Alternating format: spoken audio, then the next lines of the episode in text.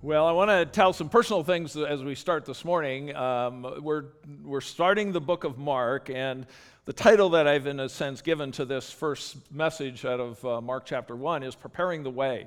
It's really about Mark's rehearsal, as it were, of John, the one who came baptizing, as he was the one who prepared the way for the Messiah to step into the life of Israel.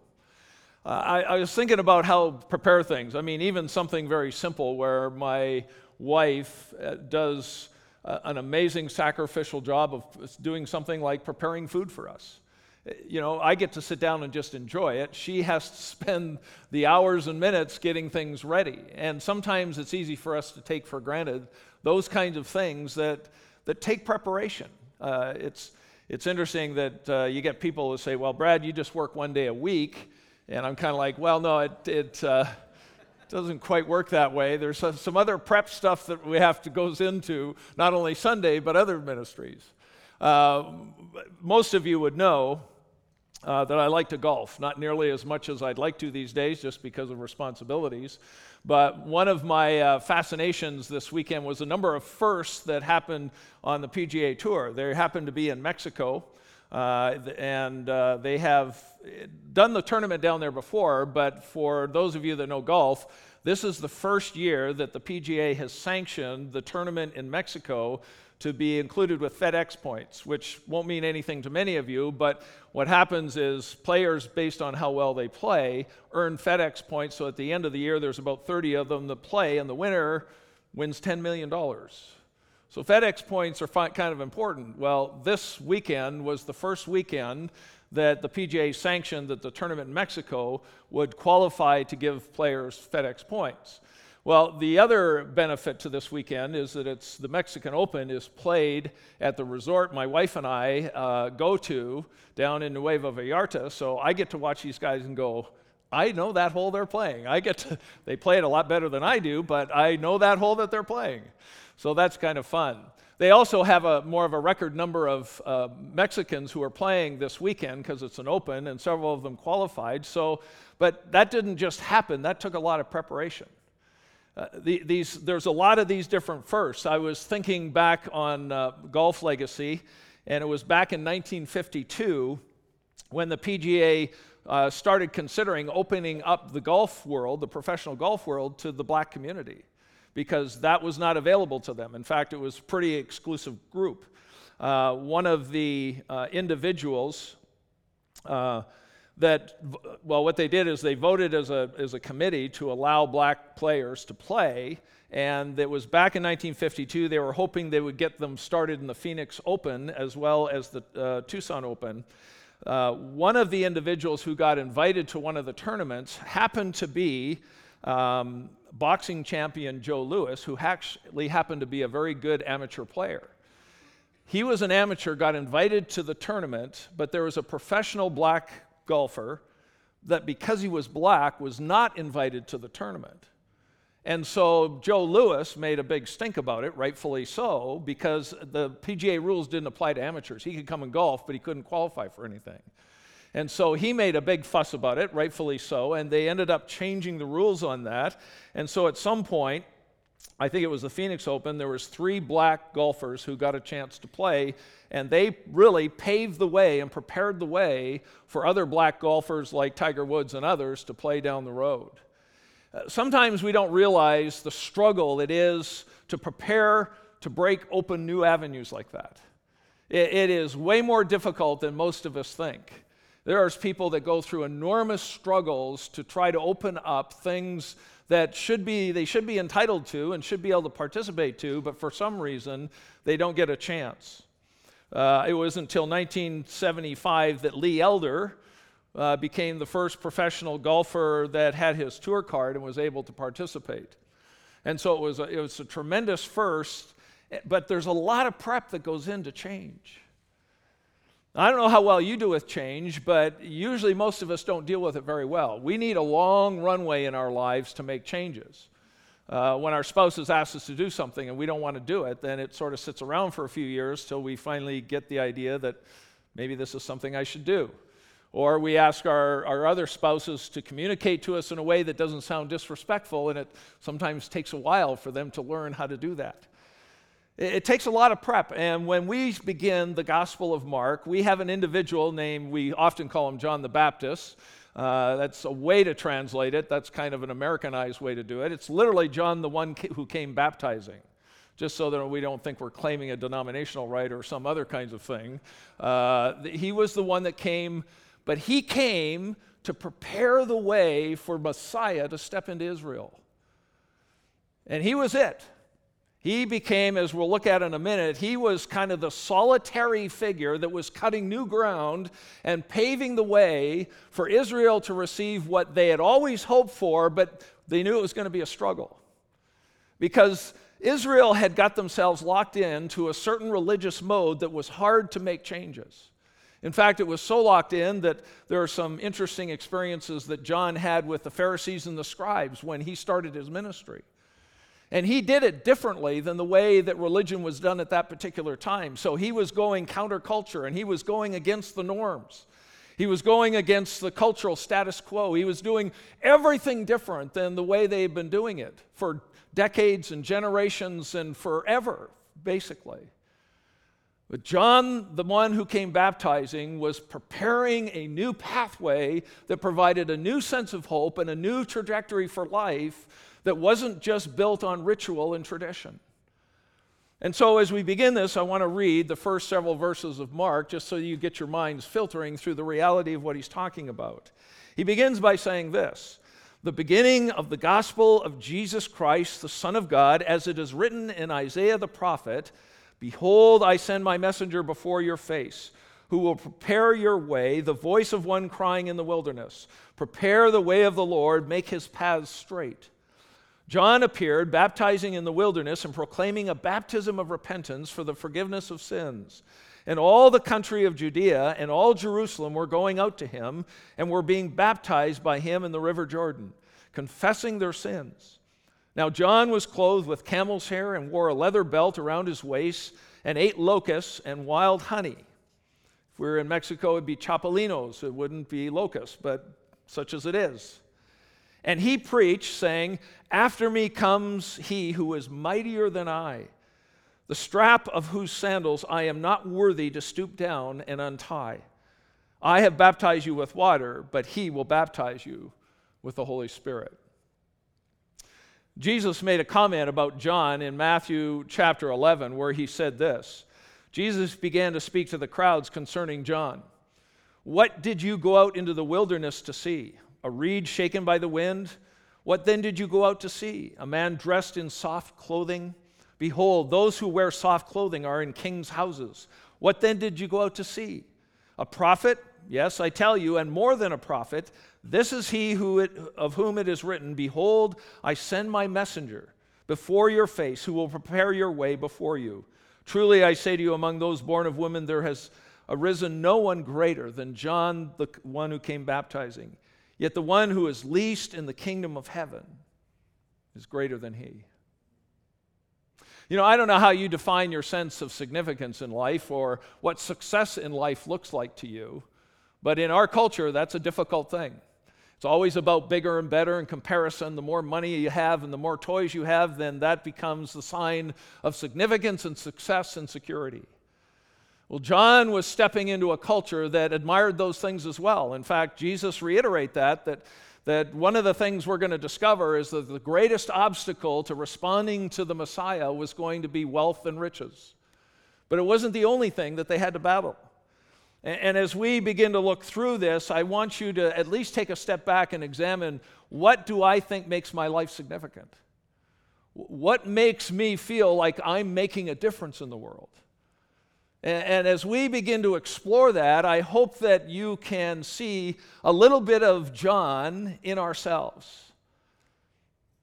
And, and I hope that you'll walk away this morning thinking about maybe my ideas sometimes of success and significance may not always align with what God says of significance.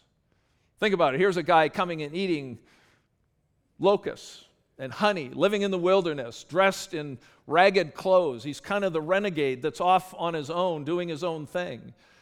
And yet, Jesus himself says there's no one that has ever been born of man that's greater than John. That's not the label most of the people there are going to give to him. It's not the label we would give to him, and we would never aspire to say, I want to be successful like John. I'm hoping maybe I can change your thinking about that this morning. John started off with a mission, and his way was preparing the way for the Lord. He begins by making the statement that the beginning of the gospel of Jesus Christ, the Son of God, but then he does something unusual. Because, especially unusual because he's writing to Gentiles for the most part, probably Roman Christians. Obviously, there'll be some Jews amongst them. But he does things, as we've mentioned before, that Matthew does. He doesn't do what Matthew does, and he doesn't do what Luke does. As we've mentioned before, he eliminates all of Jesus' early life. They don't care, it's not important to them. He almost skips over his baptism and temptation uh, compared to the other gospels. They have whole sections devoted to it, and Mark's not that interested. He does mention it, and we'll spend time in it. But again, what he's dealing with is he's saying, listen, if you really want to understand the gospel, you got, need to understand Jesus, but you need to know that he's a Jesus that impacted his people. It wasn't just, hey, this is what I believe and I'm off on my own and I get to isolate myself and, and I'm happy where I'm at. He was the kind of gospel, Jesus was the man who stepped into the lives of other people. And so that's what we're going to look at. And he begins by quoting Isaiah the prophet. And there's basically two quotes here. The first one is Behold, I send a messenger before your face who will prepare your way. And it actually comes out of Malachi chapter 3. Now, just in case you don't know, Malachi wasn't written by Isaiah. There seems to be, he's borrowed some concepts from Malachi that reiterate exactly the same thought as he does in Isaiah chapter 40. And he's trying to emphasize something for the people of Israel, at least when John comes on the scene trying to prepare the way for Messiah, that they need to understand that this isn't just John doing his own thing. John's not just running antithetical like.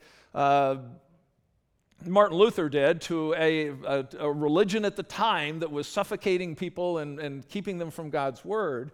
He was, he was doing something that was very much in line with the greater story of God and what he had done in the past with his people, but they had lost sight of it. The, the passage in Isaiah is interesting. He, the idea of preparing somebody is, is that I'm going to give you the information and resources you need to be able to respond properly to when this person comes along, when this good news touches you. He is, he's trying to make them ready, he's trying to prepare them, but you and I both know that change is hard. The scribes and the Pharisees have been control of the religious framework for decades, for hundreds of years. They, have, they had really scoped out a, a system of traditions and liturgy and formality that they had control of. They made even their own rules up when it came to the Sabbath. They had constructed what we might call the perfect sense of human religion because they had the basic social structure of the, of the community in control. They influenced all of it, and people just kind of went, yeah, okay, this is what we're doing. But when he gets down to the facts, he quotes Isaiah chapter 40, and let me just take you back there to see what Mark would have had in mind when he's talking about the gospel, because it's a little bit different at the beginning of the book than where it ends. Isaiah 40 says this Speak tenderly to Jerusalem and cry to her, with her, uh, her, that her warfare has ended, that her iniquity is pardoned, that she has received from the Lord's hand double for all her sins. A voice cries, In the wilderness, prepare the way of the Lord, make straight in the desert a highway for our God. Every valley shall be lifted up, and every mountain and hill shall be made low. The uneven ground shall become level, and the rough places a plain. And the glory of the Lord shall be revealed, and all flesh shall see it together, for the mouth of the Lord has spoken. Isaiah 40, if you're not familiar with it, is 66 chapters. It basically mirrors the 66 books that we have in the Old and New Testament. The first 39 are really about God's discipline of an Israel who had give lip service to God, but their hearts were far from him. And he had driven them into captivity because they basically had abandoned God. But starting in chapter 40, the rather 27 chapters really talks about God taking them out of captivity and restoring them back to into relationship with him and to the land that he had promised to them. And so the very first words that come out of here is listen, Jerusalem, God's disciplined you enough, you've paid your dues, God has dealt with your sin, and now God's going to send a messenger that says, Listen, there's hope on the horizon. There, there's, he's going to regather you. He's going to restore all this relationship that you had with God that you've abandoned. And, and the key statement in there it says, "And the glory of the Lord shall be revealed." So when John comes on the scene, and, and Mark quotes this, this passage back in Isaiah, he's saying, "Listen, Israel." I'm coming, and we'll talk about his baptism and that in a moment, but he's saying, listen, if you want to know the gospel, if you want to know the good news that God is, is that I'm that messenger that Isaiah talked about, and, and you're about to see the glory of the Lord, and I want to prepare you for it. In all of your history, there's going to be something so unique that's about to come in, into your environment, into your space, that there's generations of, of Jews eh, of Israel who have looked for the Messiah and they haven't seen him. And I'm here to announce to you that one of the greatest moments in all of history, aside from his birth, which he doesn't deal with, but one of the greatest moments is that Jesus is about to be inaugurated as the Messiah who's going to come, and you're going to see the glory of God. And, and, the, and yet they weren't ready for it. And so he's coming to help prepare them because the concern would be well, it doesn't matter if Jesus shows up here, we might not even recognize him. It doesn't matter if Messiah shows up. We're so stuck in our ways, we're so stuck in our own religion, we're so stuck in our own status quo that they might not see the reality of God's glory.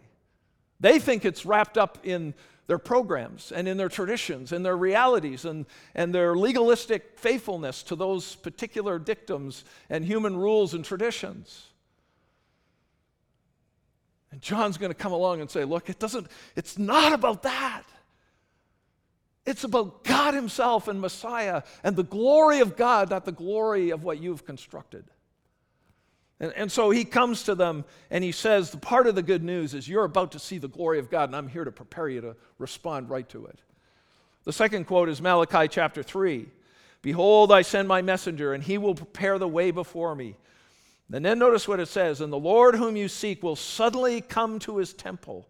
And the messenger of the covenant in whom you delight, behold, he is coming, says the Lord of hosts. And then the tone changes a little bit. But who can endure the day of his coming? And who can stand when he appears? For he is like a refiner's fire and like fuller's soap. He will sit as a refiner and purify the silver. And he will purify the sons of Levi and refine them like gold and silver, and they will bring offerings in righteousness to the Lord. So when the Lord comes on the scene, he's going to come to his temple. And Jesus made trips, literally, to the temple that was in Jerusalem. He was one who, who, who presented himself as the glory of the Lord, and so much of Israel missed it. There's five things that were true about it. The good news of Israel was revealing the glory of God. It was in the person of Jesus. The gospel will be announced by a messenger crying out in the wilderness to prepare Israel for his coming presence. Seems in the wisdom of God, he knew that no matter how magnificent and how glorious and how hopeful and how powerful this is, without preparation, they wouldn't respond to it well. It often shows the hardness of our heart, often when it comes to responding to the things that God wants to do. This good news is juxtaposed or con- compared with the Lord's purpose to do a spiritual deep cleansing of a people who had given lip service to God but had their heart was far away from him at this point. Everything came, became an issue of duty and tradition and following somebody else's rules. The good news also comes with judgment. If you read further into Malachi 3:5, you'll see that those who harden their hearts will be disciplined severely. And finally, that Mark specifically identified the gospel with the person of Jesus Christ.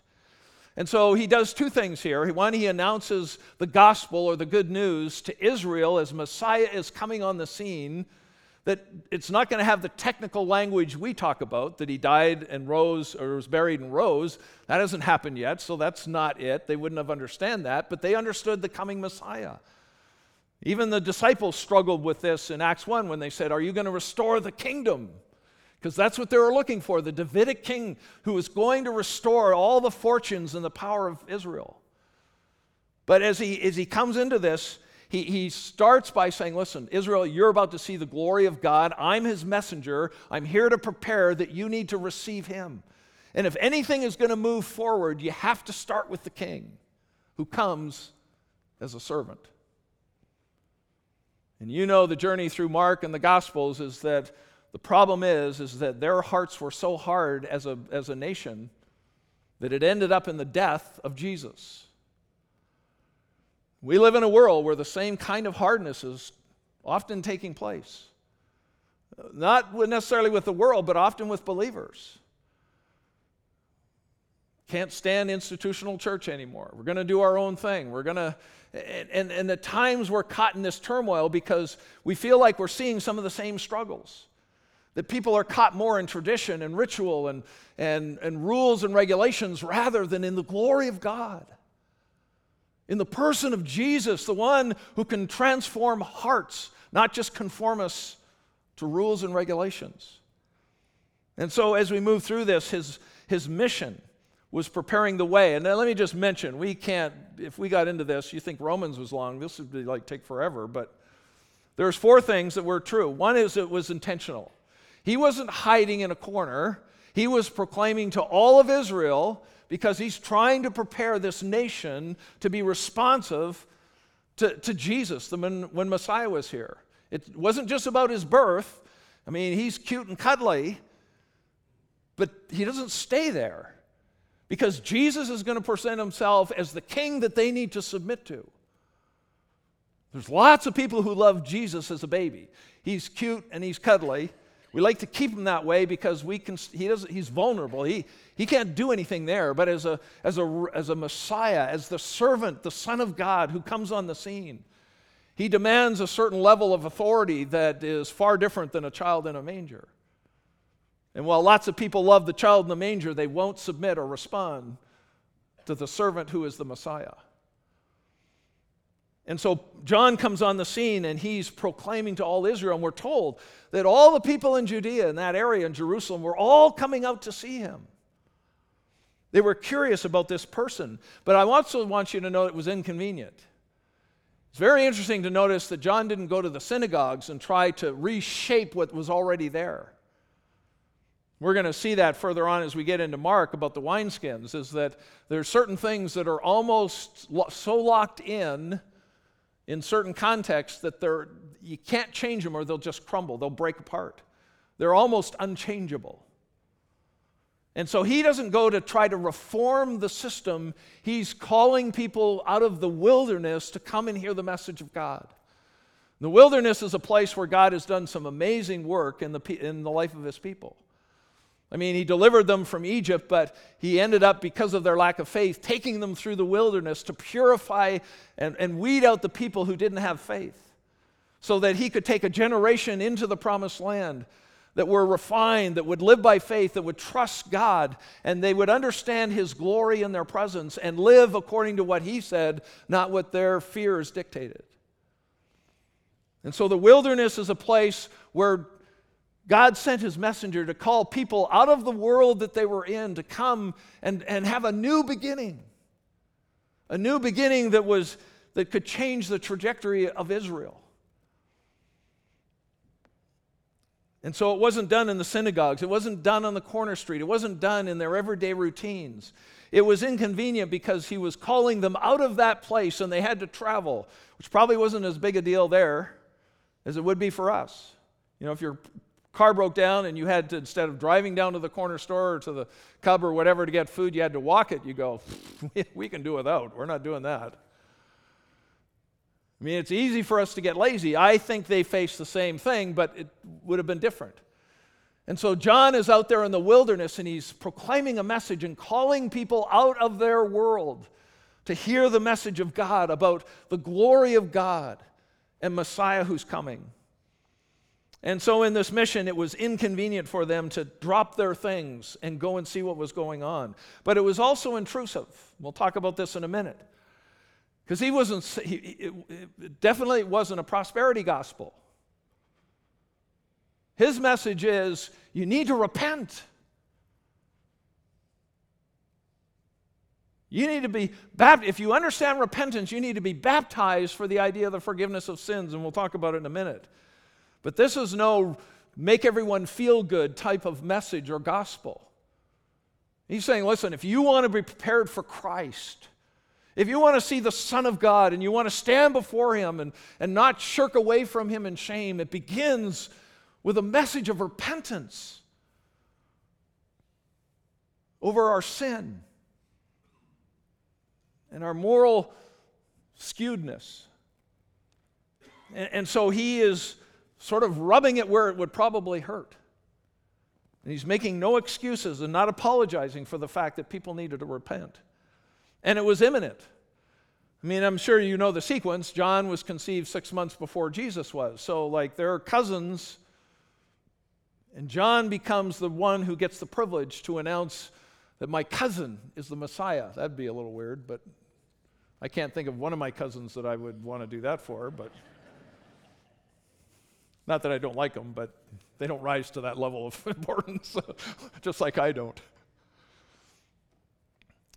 And, and, so his, but I want you to notice, if we move from that a minute, his method.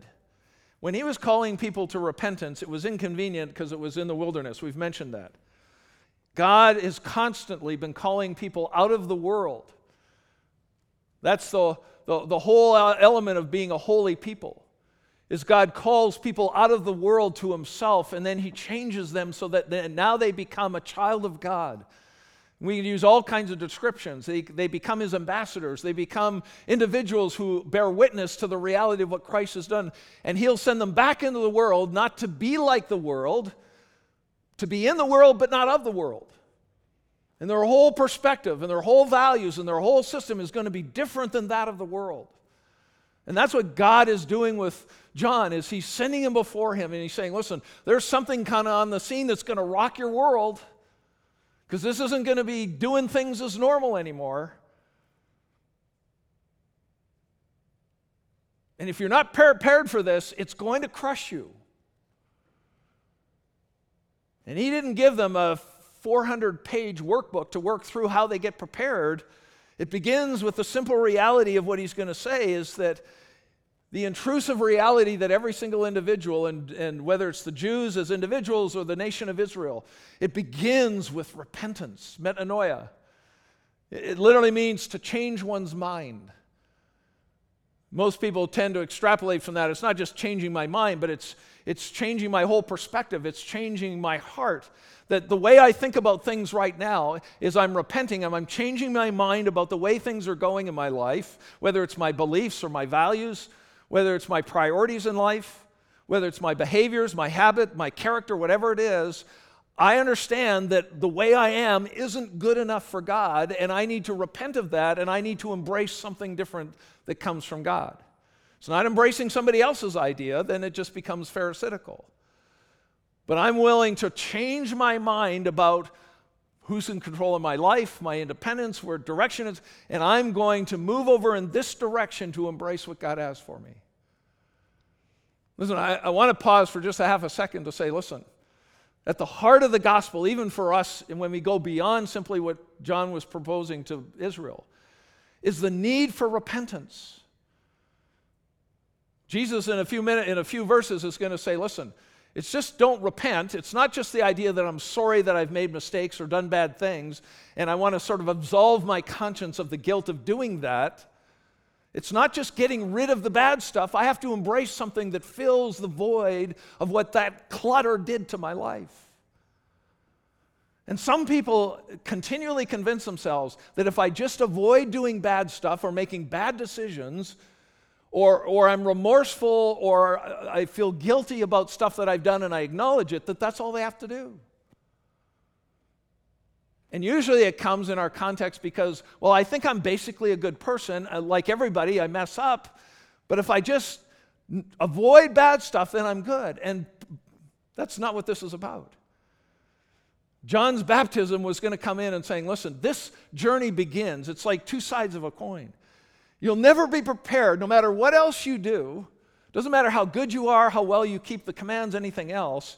Whatever you're doing, we have to repent of relying on our own success and our own achievements and our own works and our own goodness, our own traditions, our own religion that we make up. I've got to repent of that, and I'm going to embrace the glory of God in the person of Christ, and I'm going to surrender to Him. And so it's not just what I put repent of, it's what I embrace.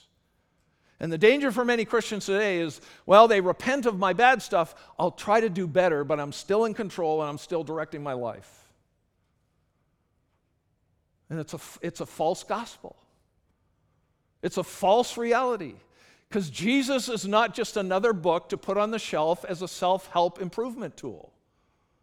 That's not who he is. He died so that because our need is so deep and so severe that we cannot solve it on our own. And so it was important because it's the only way that they could be prepared for the Messiah. I mean, it's really simple. And I will challenge you that the same thing is, is the same truth as the reality today. I, I remember when I was growing up talking to people saying, well, I, you know, I just don't think I can accept Jesus. I got to get my act together first. I'm sure that thought's never crossed your mind.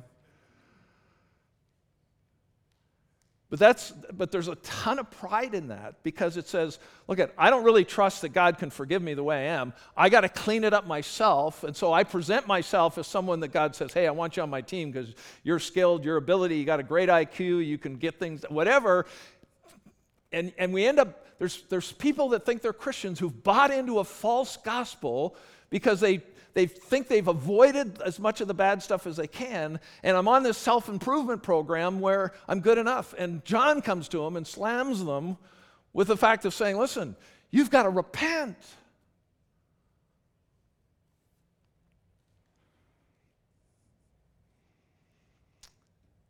And so, as he, he struggles through this, he's kind of on an island by himself.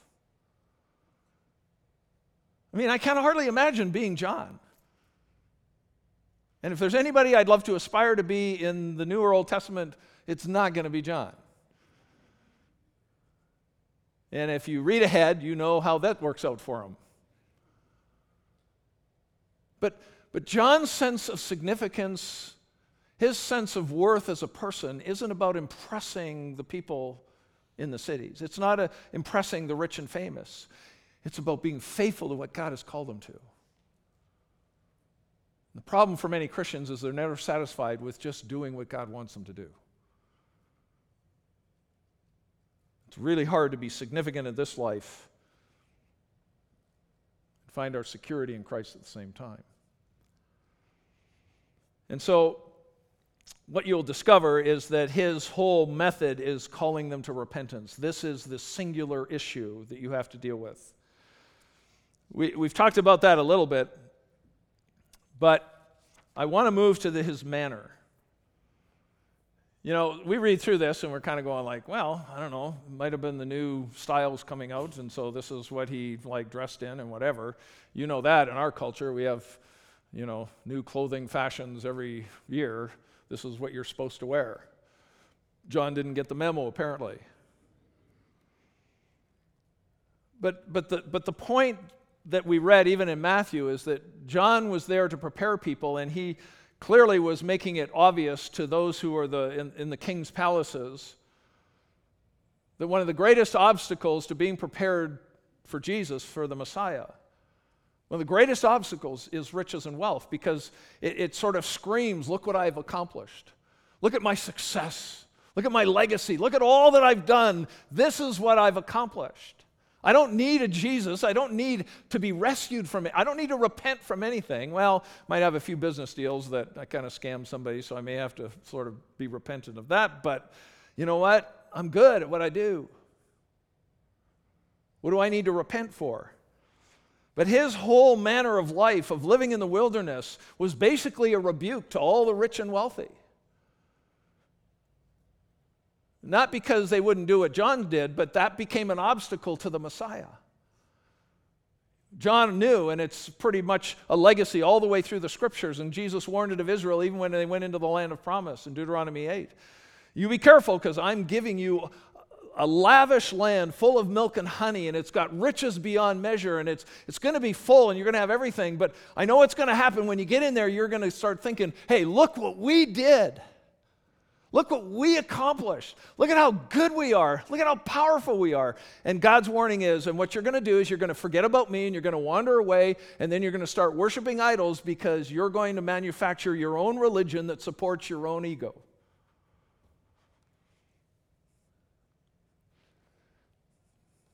And so, one of the greatest obstacles receiving the Messiah was wealth and riches. One of the greatest problems to receiving the Messiah was status quo.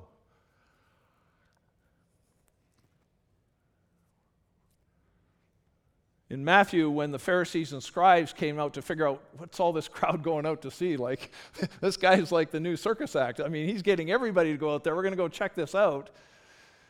And they're kind of like, well, we want to get on in this so that we don't look like we're the outside looking in. So they were going to go get baptized by John, and John just rips the skin off him. He says, You brood of vipers, what, what are you doing? I'm not going to baptize you guys. You need to bring forth fruits that show genuine repentance because John's looking for a heart response. He says, You monkeys are just out here trying to do something for show. And unfortunately, that's the trap.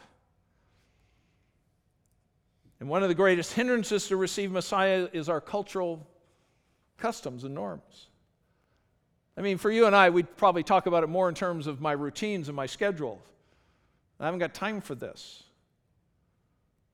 I, I, haven't got time for Jesus. I haven't got time for whatever. I haven't got, we haven't got time for prayer meetings anymore because it just doesn't fit into my schedule and they're not very interesting.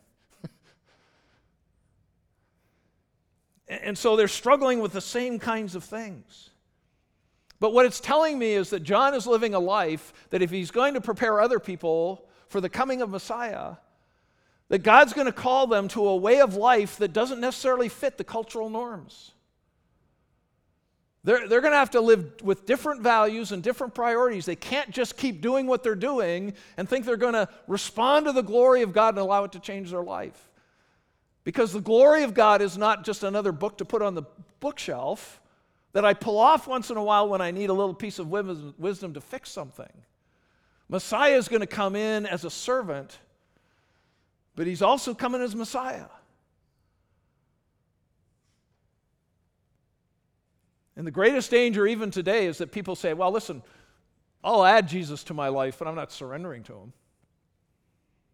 I mean, his teachings are kind of cool, so I'll kind of mix that in with some of the other religious truths that I've pulled from this religion and that religion and this thing over here and this philosophical thought.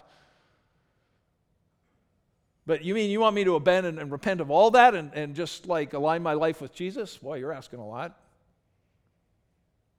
That sounds a little presumptuous. And John's going, Look, I'm just the messenger. This isn't about me. He even says that. This isn't about me. This is about Jesus. And so his message is the proclamation of Jesus. He even says this there's one who's coming who is so much greater than I am that I would be embarrassed. I'm unworthy to get down and untie his sandals.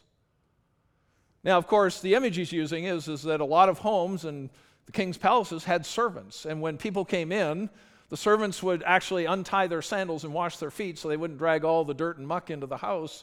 And that's what servants did. It was not, wasn't even probably the highest rank servant in the house. But that's, that's, what they, that's what they did. And he says, you know what? I'm not, even, I'm not even worthy to get down and untie his sandals. That's who's coming. Now, he wasn't demeaning himself as much as he was understanding the inestimable value of Jesus.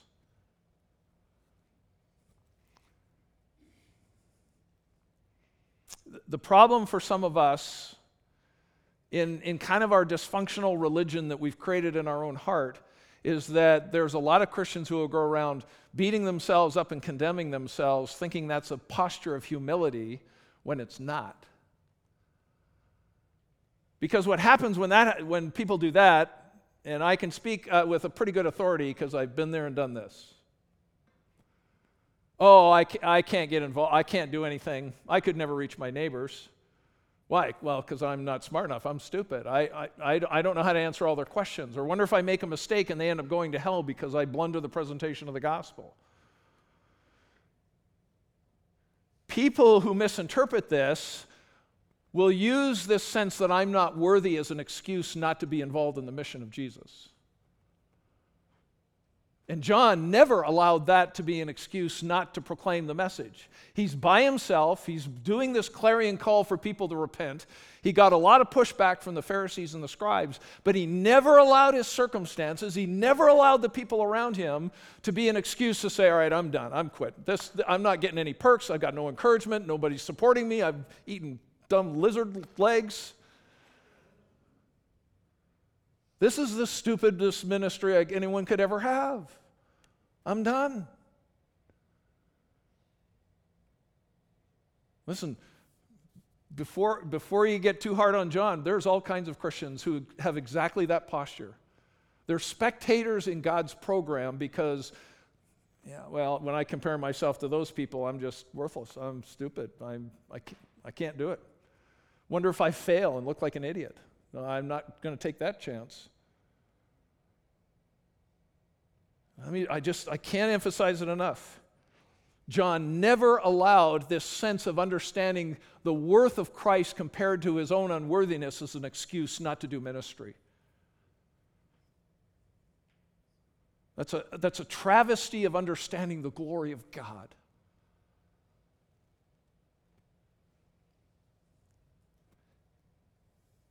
And so when Jesus comes on the line, John knows that it's about Jesus, not himself. But he throws himself into saying, I'm going to invest my life in other people in such a way that they're as prepared as possible so that when Jesus comes on the scene, they'll be ready to respond to him. And it tells us, and, and the scriptures break this up. I believe simply that John's baptism was a preparatory process that takes something that we would look at as a whole and looks at it in two parts. If people are going to trust Jesus, they need to repent of their sin and they need to believe in Jesus. So, the message of the gospel, all the way through the Acts and the New Testament, is repent and believe in Jesus and be baptized for the forgiveness of your sins. But you show me a person who won't repent and acknowledge their sin before a holy God, and I'll show you a person that, regardless of what they think, probably has never experienced the life changing experience where Jesus baptizes our life by the Holy Spirit and moves us from death to life and grafts us into the body of Christ and forgives our sin and removes us from the wrath of God and creates a new person in righteousness and holiness and in godliness that now becomes a child of God, fully accepted, significant in the eyes of God, and fully blessed because of what Christ has done.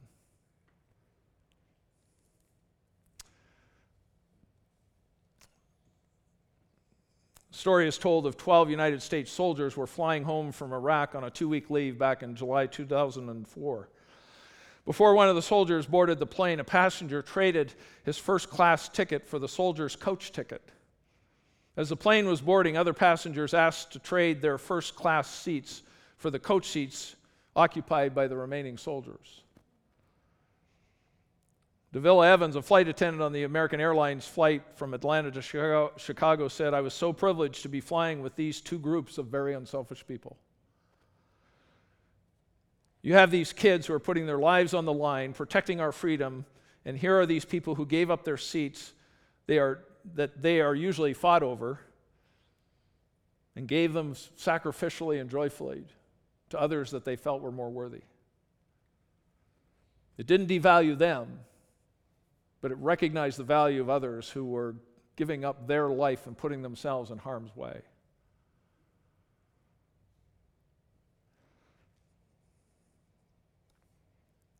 You really have to have a large heart to do something like that. Some people might do it for show. But I want to challenge you that when you understand the inestimable value of who Jesus is as your own personal Messiah and, Savior, The issue of seeing our own unworthiness ought to motivate us to greater attempts to help prepare other people's lives to be receptive to the person of Jesus. See, you might look at this and say, well, that's a good history lesson on John. We know what he did. What does that make any difference for us? Well, let me simply propose this. I think John, the one who came baptizing, is a great example for all of us. Because what happens with John's life is that he is in a world that is pretty dysfunctional. There's a lot of religion, there's a lot of brokenness, and there's a lot of people who give lip service to who God is, but they don't know the glory of God in the person of Jesus.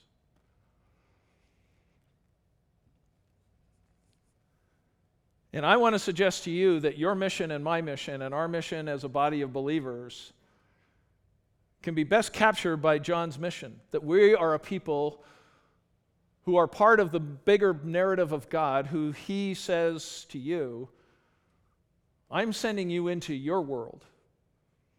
Whatever your work world is, whatever your school world is, whatever your neighbor world is, and I'm sending you there specifically to be very much like John, the one who came baptizing, where you're there to live in such a way to prepare people to receive Jesus.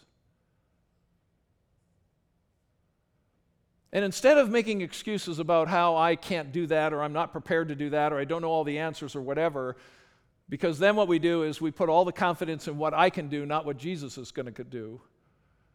That we, like John, will say, Listen, I may not be worthy to untie his sandals, but you know what? It is absolutely so vital that people's eternal destiny is on the line. And I want to do everything I can in my neighborhood and with my, my sports group, at my workplace, with my hobby, with my sports activities. Whatever it happens to be, I need to live like John, and that my mission is to help prepare people to receive the glory of God in the person of Jesus. That's why He has you there. And it sometimes takes a huge runway because people are bogged down in religion, they're bogged down in self glory, they're bogged down in their own brokenness. And they need somebody to come along and say, listen, there's hope in the world. It's not in us and what we can fix, it's in the person of Jesus. And our method, the way we need to live, is to clearly communicate to people not all 66 books of the Bible, but the key preparation to receive Jesus is to repent of my sin and willing to believe that Jesus can forgive me. But we have to understand that our manner of life may not fit the culture. John was pretty forefront on it, and he was the greatest of all men because he was the forerunner of the Messiah, literally and physically being there. We also know where it got him. But I want to suggest to you that we can we can be in the world, but we don't have to be of the world. We have to live by the values and the priorities and the beliefs of, of Jesus. And as we do that, we can prepare people to see that God makes a difference in our life through the indwelling Spirit of God without having this condescending air of, I'm better than everyone else. Because our message is not about us, but the one individual who, when individuals repent and believe in Jesus, will baptize them with the Spirit of the living God and change their eternal destiny forever.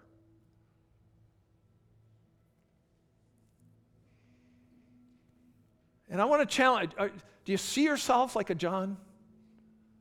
Do you see that God's given you a mission? To prepare the people around you to be receptive to the person of Jesus as their Savior. Remember Jesus' words. Truly I say to you, among those born of women, there is arisen no one greater than John the Baptist, yet the one who is least in the kingdom of heaven is greater than he. Why? Because you can present Jesus as a living Savior to your neighbor or the person at work. You don't have to go to Israel to see him because they ought to see him in you. Graham Keith, who was the treasurer for the Billy Graham Association. And Billy's lifelong friend was in an elevator with Billy Graham one time, and they were, I don't know if they're going up or down, but someone stepped onto the elevator and then kind of turned around and went, Wait a minute, are you Billy Graham? And Billy Graham said, Yes, I am. And his response was, Well, you are truly a great man. Billy Graham looked at him and he says, No, I'm not a great man. I just have a great message. It's not about me, it's about Christ.